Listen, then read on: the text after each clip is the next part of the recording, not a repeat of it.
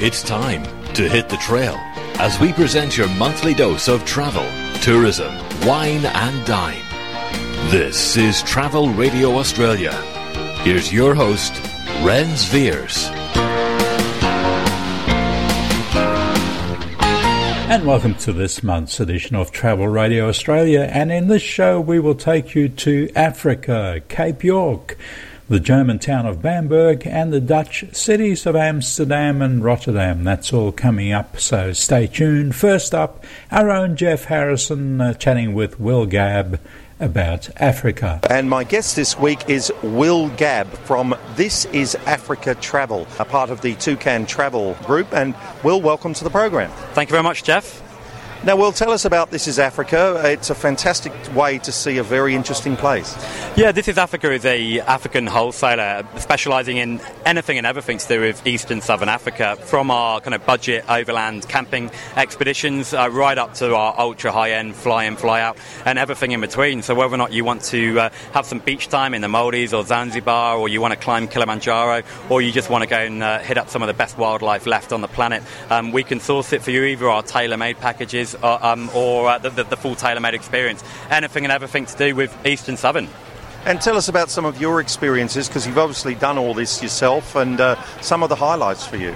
I used to be a uh, overland tour leader for Tucan Travel actually for, for a few years, running their big Nairobi to Cape Town trips. Um, the, the, highlights is obviously the, the, the wildlife is, is, number one, um, the, the, best wildlife on the planet, hands down, um, and can be found throughout um, East and Southern Africa. There are probably hundreds of different national parks, so not enough time to uh, go into them now. To go gorilla trekking, seeing the last mountain gorillas left in the wild is probably the single best thing you can do in Africa. Not cheap anymore. A permit is about 700 US dollars, but worth every single uh, dollar. Uh, the, the, scenery and the people on top of that. So most people will go to Africa um, initially to see the uh, to go on safari, see the wildlife the scenery from, from desert to rainforest to mountains blows people away. Um, and Africa unfairly has a poor reputation, you know, for, for security. That's uh, that's uh, you know true in places, but not the areas obviously that you want to go to.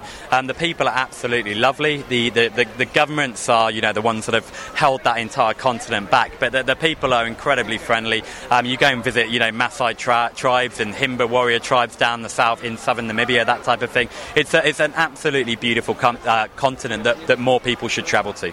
Now, I saw a little thing last night on TV about the Maasai actually, and they do this thing where they walk up to lions and intimidate them and take their food. That is just absolutely incredible, the bravery of these guys.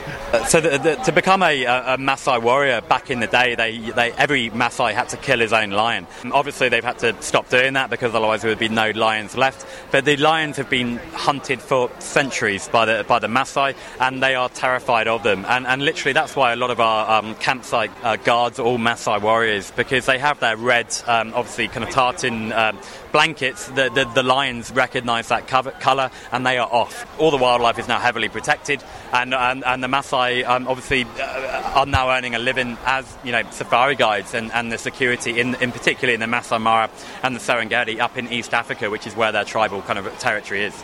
And we have to understand that it really is a dog eat dog world in, in Africa, parts of Africa. This is the this is jungle territory, and, and the thing is that uh, we have to go by their ways as well. We can't impose our views on them, and uh, to, to a certain extent.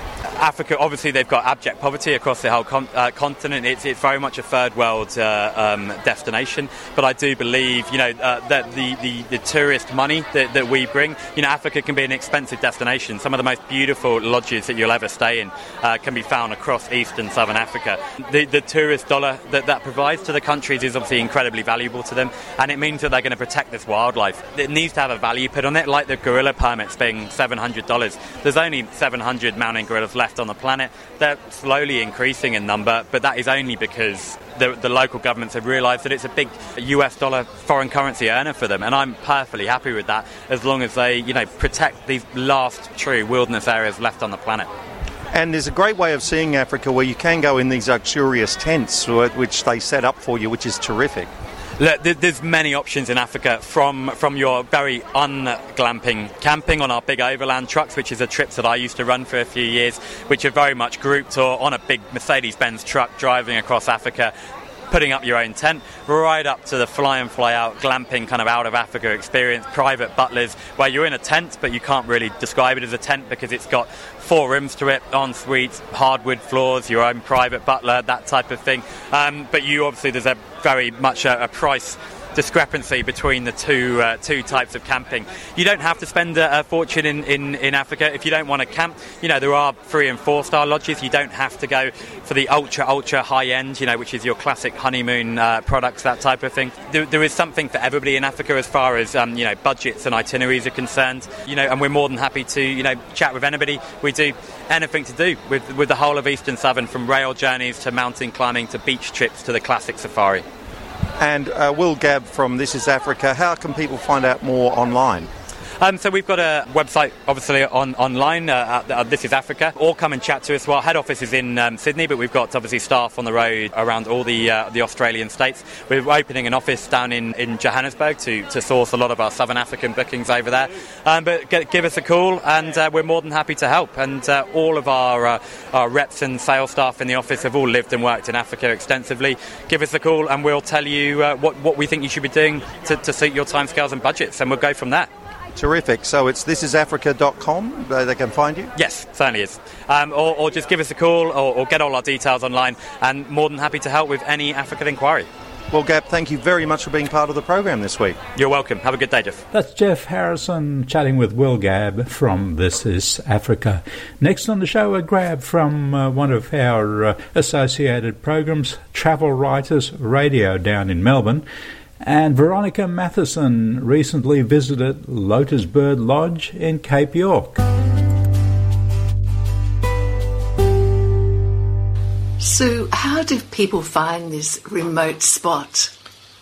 Uh, I guess it's uh, word of mouth or uh, the internet. We're on the internet. Right. And um, bird watchers who come here. Why do they come here? I mean, they come from all over the world, don't they? Yeah, they're looking for the golden shouldered parrot or the red goshawk. And is this one of the few places you can find that? Well, the golden shouldered parrot, this is the only area you can find it, and the goshawk, well, this is where they're nesting. So, yeah, and they're still long enough for you to see them.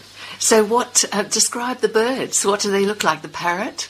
The parrot is beautiful. It's um, very much a rainbow. Oh, they call it the turquoise parrot. So it's got a lot of turquoise on it, but it's got a golden shoulder with um, feathers. Right. And what sort of sound does it make? I'm not going to do that. but what does it make? Like it's a parrot? Like a budgie. It's like a budgie. Yeah, Terrific. Yeah. And the other bird that you mentioned? The, uh, the red goshawk. Um, it's it's quite a big bird. It's a bit bigger than a whistling kite. Um, quite red, stunning, absolutely stunning. She is stunning. Um, but yeah, the male is pretty ordinary. oh well, the male is uh, mainly one colour, but the female has a lighter chest and is very very attractive. And yeah. do you have quite a few of these on the property? Uh, no, no. Our place is only 64 hectares. This right. is uh, more on Violet Vale Station. Oh, okay. So you've got a station as well. That no, no, no. That's that belongs to other people. Wait a minute. I'll stop going. So yeah. So with the birds, um, the birds they're they're not actually on your property, but they can go and see them around, or you can That's tell right. them. Yeah, uh, the, to see the golden shouldered parrot, it's probably about a hundred kilometre round trip to go and see. Oh, sorry, no, fifty kilometres uh, to see the the golden shouldered parrot. So are the birds on this property? No, they have to drive to go and see the golden shouldered parrot, which is about a 50 kilometre return um, drive. But the goshawk is probably only about oh, 18 kilometres away. Right. And so, what do you draw them a map or go with them? I draw them a mud map. Why a mud map? Well, I guess that, that's what they used to do in the old days. You know how they used to draw it all in the yeah, dirt? Yeah. Well, I just draw it in pencil and give it to them and then tell them they have to eat it. that's a good plan because you don't want too many people to know where it is. No, that's I mean, these are birds that are really, really, as you say, if they're not looked after properly, they just disappear. Yeah, that's right. How many would there be in the population in this area? Oh, the golden shouldered parrot, um, not many, and their, their, numbers are not increasing. They're just stable, which is not good. We'd like them to increase, but they're not. But the golden shot, the goshawk, um, nobody really knows how many pairs there are because yeah, they're just there's not a lot of them. So there'd be what, maybe hundreds? Mm, I don't think Not hundreds. even that. Oh, that is. So not a bit of wonder they travel from what England and Well, no, America. no, these birds, these, yeah, well, that's right, the, the guests, yes. Uh, but the birds, uh, the red goshawk, I think, comes from around Lismore area, but it comes up here to breed. Oh, right. So, right. yeah. So you keep track of them. How did you find yourself interested in birds? Um, that's a hard question because I decided to travel around Australia for 18 months and you just kind of picked a bird book up and that was it.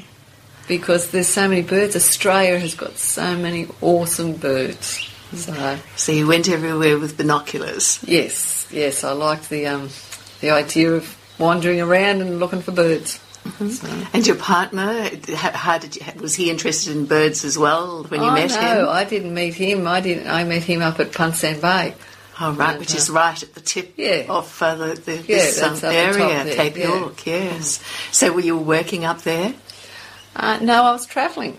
Okay. and I met him, and uh, yeah, and then we we stayed up there and run Punsand Bay for a while. It was Uh-huh. lovely, and then we come down to Lotus Bird Lodge. Yes, and how long have you been here? Eleven years.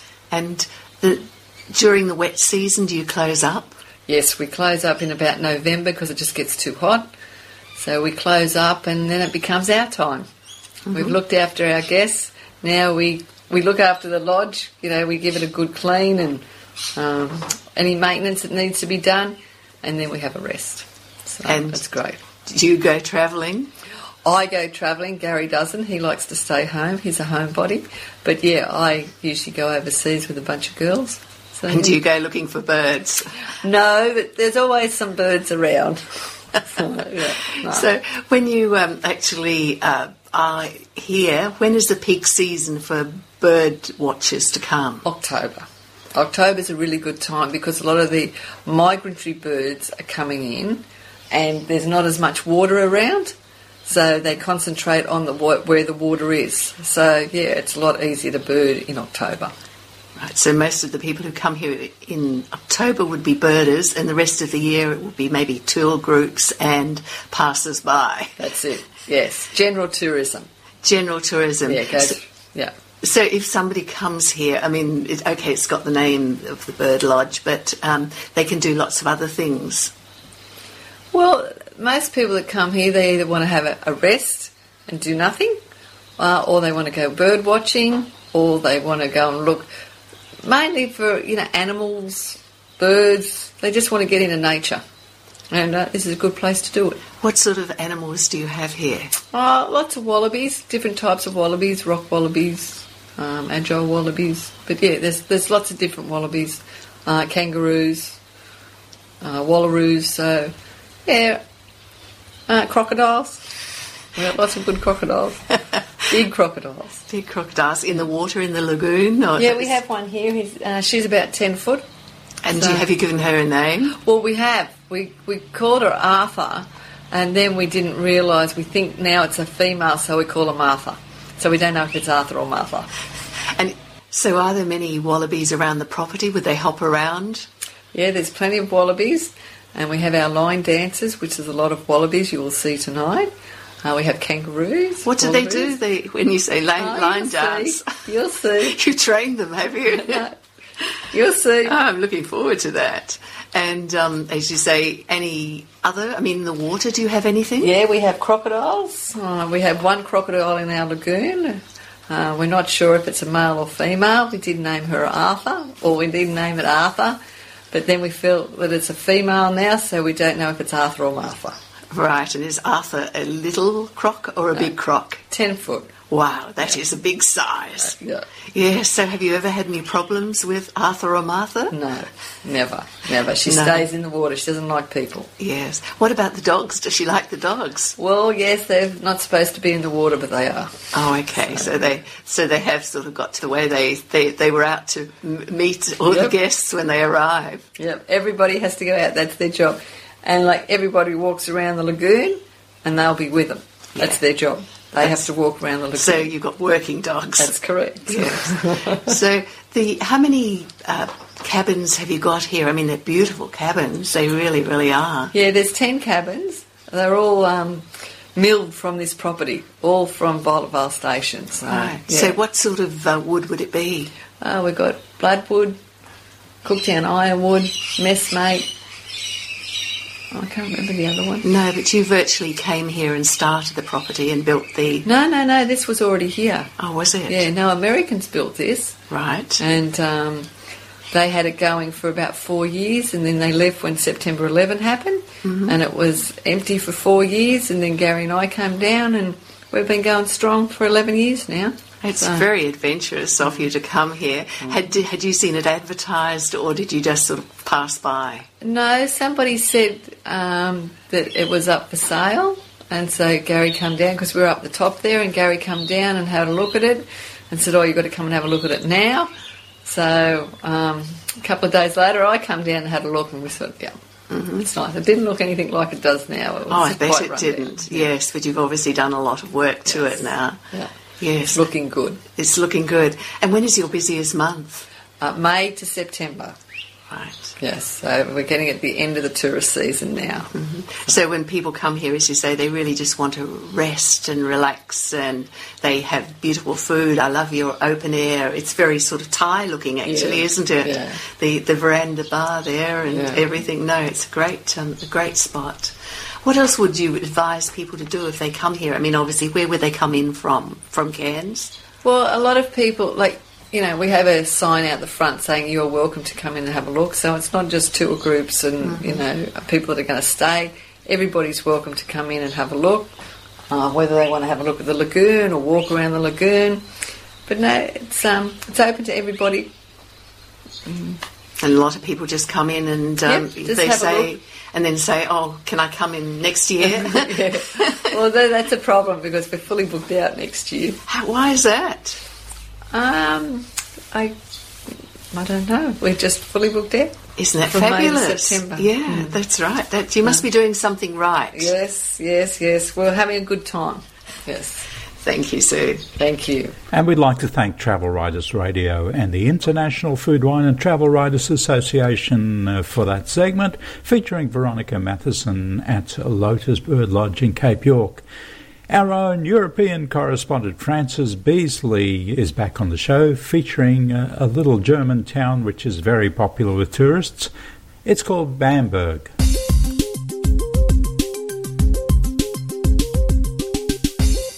Greetings, it's Frances here from the heart of Europe, Munich to be precise.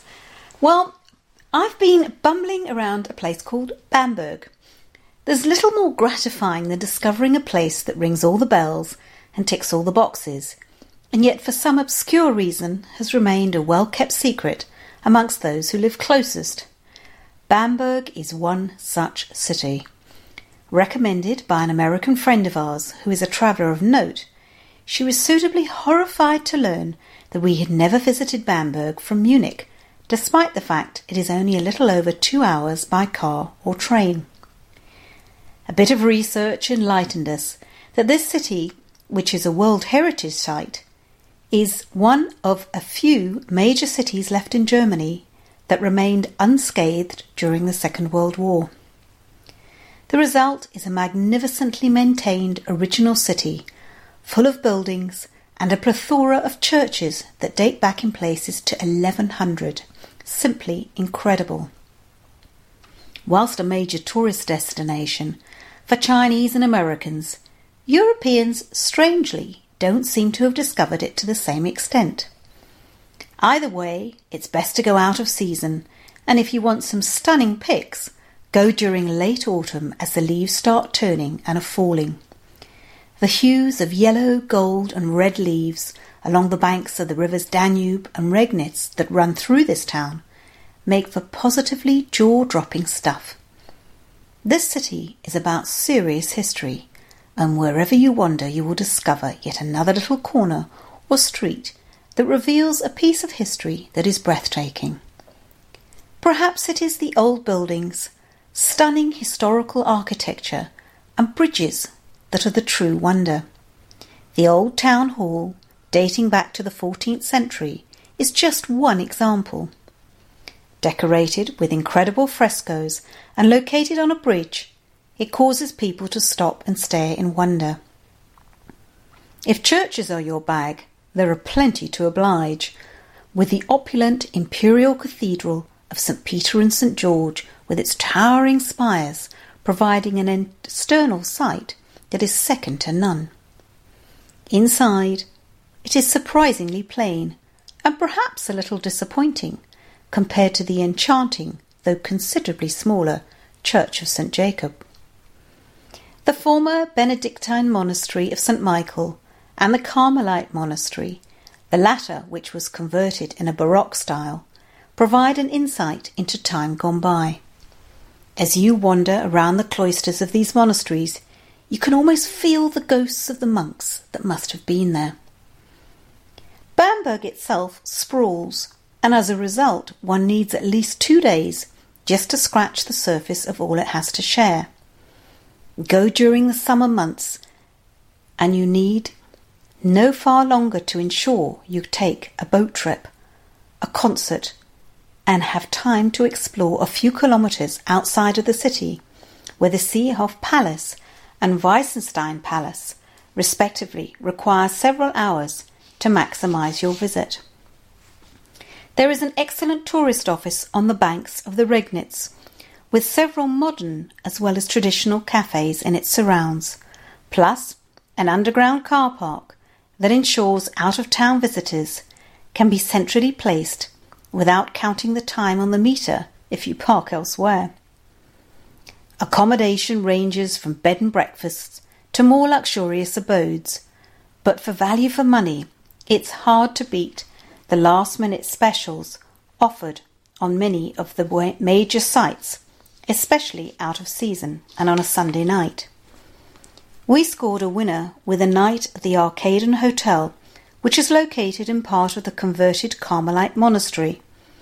For only 54 euro for two people, we had an excellent modern clean room with all facilities such as Wi Fi, etc. Staff were super friendly, helpful, and spoke good English. Also, they offered reduced rates in the adjoining small car park. Useful if you've got a car. If you arrive by train, which is located away from the old city areas, the good public transport system will ensure you can reach your hotel with ease. Buses are frequent, even at the weekends. A word of caution though many of the palaces close from November to March inclusive, while some museums may be open for reduced hours during the winter period. To bring a smile, the house where Levi Strauss, after whom the famous jeans are named, was born is now a popular museum with a shop that apparently does serious trade. Bamberg is without doubt one of Germany's best kept secrets, and whilst not on a direct tourist route, it's easy to get to from most of the major city centres, either by train or road. Add it to your bucket list if you want to ensure you see a piece of serious history, whilst also having a great time. From me, Francis, in Munich, in the centre of Europe. Take care until the next time. This is Travel Radio Australia. And uh, Francis Beasley will be back on the show in the near future. And next on the program, we take a grab from another associate show, which is called Around the World Radio, hailing from Santa Barbara in California. And Max Hartshorne, one of their regular correspondents, uh, visits two Dutch cities Amsterdam, which happens to be the city I was born in and grew up in, and also uh, another major city in, in Holland, which is called Rotterdam. So let's hear from Max. Did you have pancakes this morning? I didn't. You I did not have pancakes, but when I was in Amsterdam, I had some great food. You know, uh, that's I agree with you. Amsterdam has got some fabulous food and uh, a lot of variety, a lot of different uh, types of things. Tell me a little bit about where, where you ate and what you did.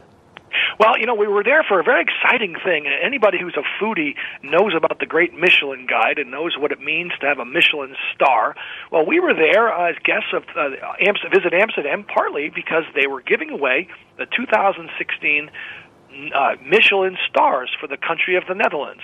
Oh. They gave away a number of stars. I think there was about 20 chefs that received their prestigious chef coat that had the Michelin star picture on it, and right in, in person they were given that, that amazing award, that amazing honor of having a Michelin star. Now, is it actually a star? Do they give them a little star like they can put it on the Christmas tree?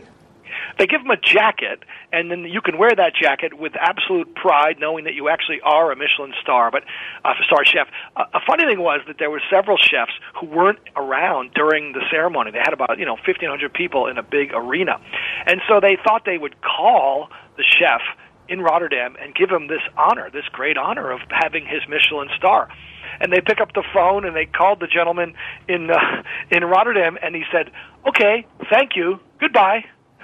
Wow. Well, you know, the, the Dutch are kind of get down to the get down to business pretty fast. Haven't you have you seen that movie, The Hundred Foot Journey, where they where the, the, the restaurant's desperately trying to get it, uh, their third Michelin star? Uh-huh. Very- it's a wonderful, wonderful movie. A lot of people Ellen fight Yeah, over I, these I didn't. stars. Um, I didn't realize that not only is the Michelin tradition very big in Europe, but it's also they have 400 different uh, restaurants that have stars in the United States. Yes, and, and you know, uh, people get very upset about stars because sometimes they get them and sometimes they lose them.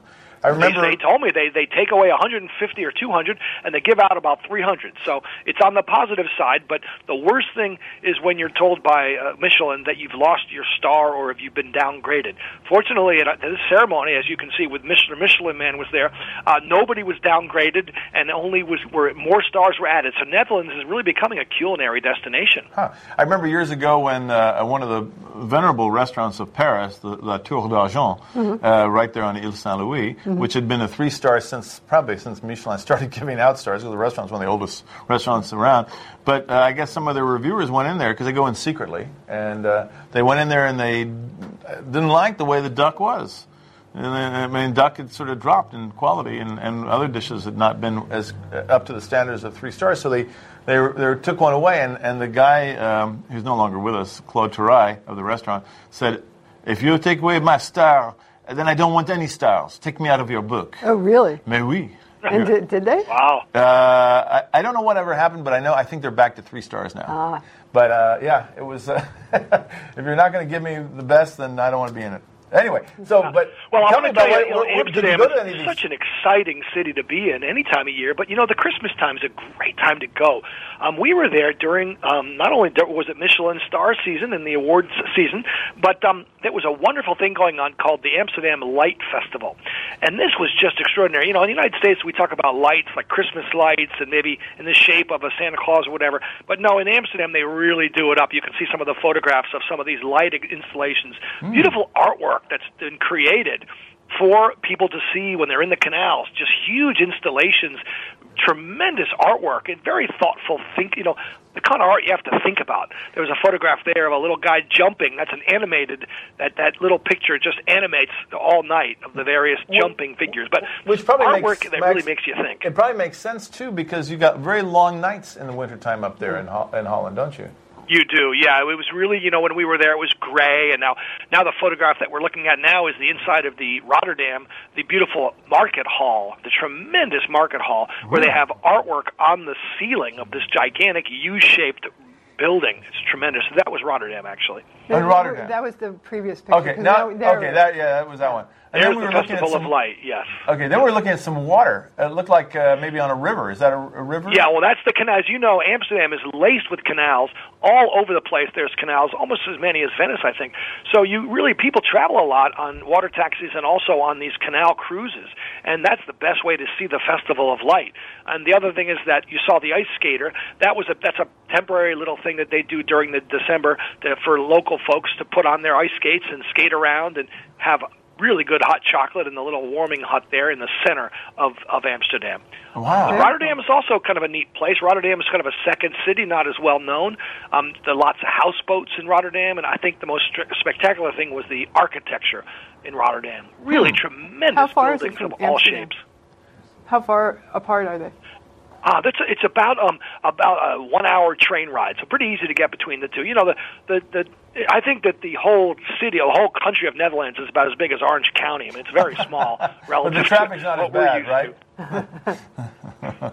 um, There's the market hall. So if you, if you if you go to Rotterdam, because I've been I've been to Amsterdam. Of course, you've got incredible museums. You've got the Anne Frank House. There's a lot of things to keep you busy. But I, I, I, never thought about Rotterdam because I don't know what you would do there. What you, what, what was uh, some of the uh, highlights well, as far you know, as activities? I, I, as a, as somebody who likes buildings and architecture and ocean, it's really if you like that, it's really fun in terms of being able to see. You're right on the ocean, and you can see these great buildings. There's a neat walkway. There's a maritime museum which we enjoyed. Uh, it's very much a seaport. It's probably the most active seaport uh, in the Western world. I mean, there's more ships coming in than anywhere else.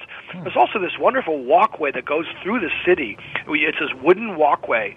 And then, as you can see, this crazy architecture, cube houses like you've never seen before. These, Actually, looks like, that looks a little bit like what we got going on uh, yeah, 101 right yeah, now, yeah, right on the freeway. But they're not as nice as ours aren't as nice as those. Um, let me ask you, uh, because you know when we're talking about food, of course, what I think about when I think about Holland is I think about herring because they show they have it on the streets. Did you eat any uh, fresh herring? We, you know, we didn't have any herring. We had a little bit of sushi because we went to some upscale restaurants. But you have mentioned the ris- the rice table. That yes. is really the the legendary dish. That is the thing. You know, that Indonesian heritage. Um, the other heritage that's very interesting over there is their their connection with Suriname the South American country, which very few of us have been to. But many Surinamese are now living in Amsterdam and the Netherlands because they had a pretty open policy, being a former colony. So you see a lot of the cuisine of. of I remember I went to a restaurant, and had some noodles with the hottest little peppers I've ever ever set foot on, I've ever t- taken a bite of, and they were they were Surinamese peppers. They told me. And, and, and you said South American. What type of? I mean, besides the hot peppers, is it meat based, vegetable based, um, fish based, curries? Uh, what kind of thing? You know, curries and you know fish dishes. I mean, essentially, um, it's a very poor country, so you're looking at you know you're not looking at the gourmet side of things. It's more like survival food. You know, rice and beans, fish chicken, stuff like that. But just the spices are the thing that gives it its uniqueness, I think, you know, hmm. because of the colony connection. Sure, sure. And uh, the and then pastries look fat. Yeah, they, look, they look really yeah, good. Yeah. I'm starving. Uh, yeah, we are kind of hungry out here right now. Yeah. And and then yeah, that that that dish that you're looking at was a three star chef in the hotel where we stayed in Amsterdam, and I got to give it a shout out to that hotel. What is it's it? It's called the um, it's an amazing hotel. It's the Grand. I've got to make sure I pronounce it right. It's a very long name. It's the uh, it's a, named after a Polish general, and I'm looking for the gentleman's name. I can't find it.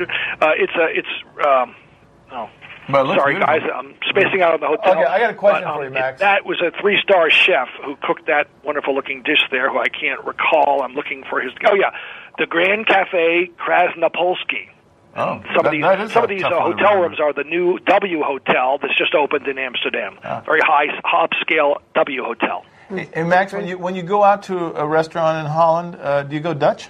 oh no. No, not if you're a journalist. but but the other thing you do when you're in Holland, of course, is you, you you if you're some people, you might take advantage of the very liberal, loose law and get something to smoke after dinner, because of course, you know, just like in Oregon and Washington, they have no prohibition about that. So that's sort of a fun little aspect, you know, the the whole cafe scene, which has been sort of fun and talked about many times, I'm sure. So you can smoke in a restaurant. You can go to a little cafe and buy a box of J's and smoke in the canal. We're, we're talking Smoky oh, Bear. Smoky, oh, we're talking about marijuana. Oh, I know. Oh, I, the legal, I, the legal marijuana, which is Miss part Goody of what Two makes Shoes here. She's so thinking. She's that went thinking way uh, over Marlboro man. All right. Hey, Max. Always great to hear your voice, and we know that if people want to know more about uh, Holland and many other places that you go all over the globe, you are one of the uh, prime globetrotters. They need to go to gonomad.com, and uh, they can probably see more of those wonderful pictures if they missed it online. Here. And if you want to see some of those pictures uh, they were describing during that segment, you can log on to uh, ATWTV and actually uh, see the TV pictures as well as listen to the audio for Around the World Radio. Hey, that's all we've got for you in uh, this month's edition of Travel Radio Australia. I'd like to thank all the contributing parties uh, Jeff Harrison here in Australia, uh, Veronica Matheson down in Melbourne in Australia and uh, Travel Writers Radio, Francis Beasley in Germany, and uh, of course Max Hartshorne and Arthur von Wiesenberger and Martha Ball in Santa Barbara for Around the World Radio. We'll be back with the next edition of Travel Radio Australia next month. So until then, happy trails. You have been listening to Travel Radio Australia. The show was produced and hosted by Ren Veers. It can be played or downloaded from travelradioaustralia.com travelcastnetwork.com, the iTunes Store, or listen to the show on TuneIn Radio.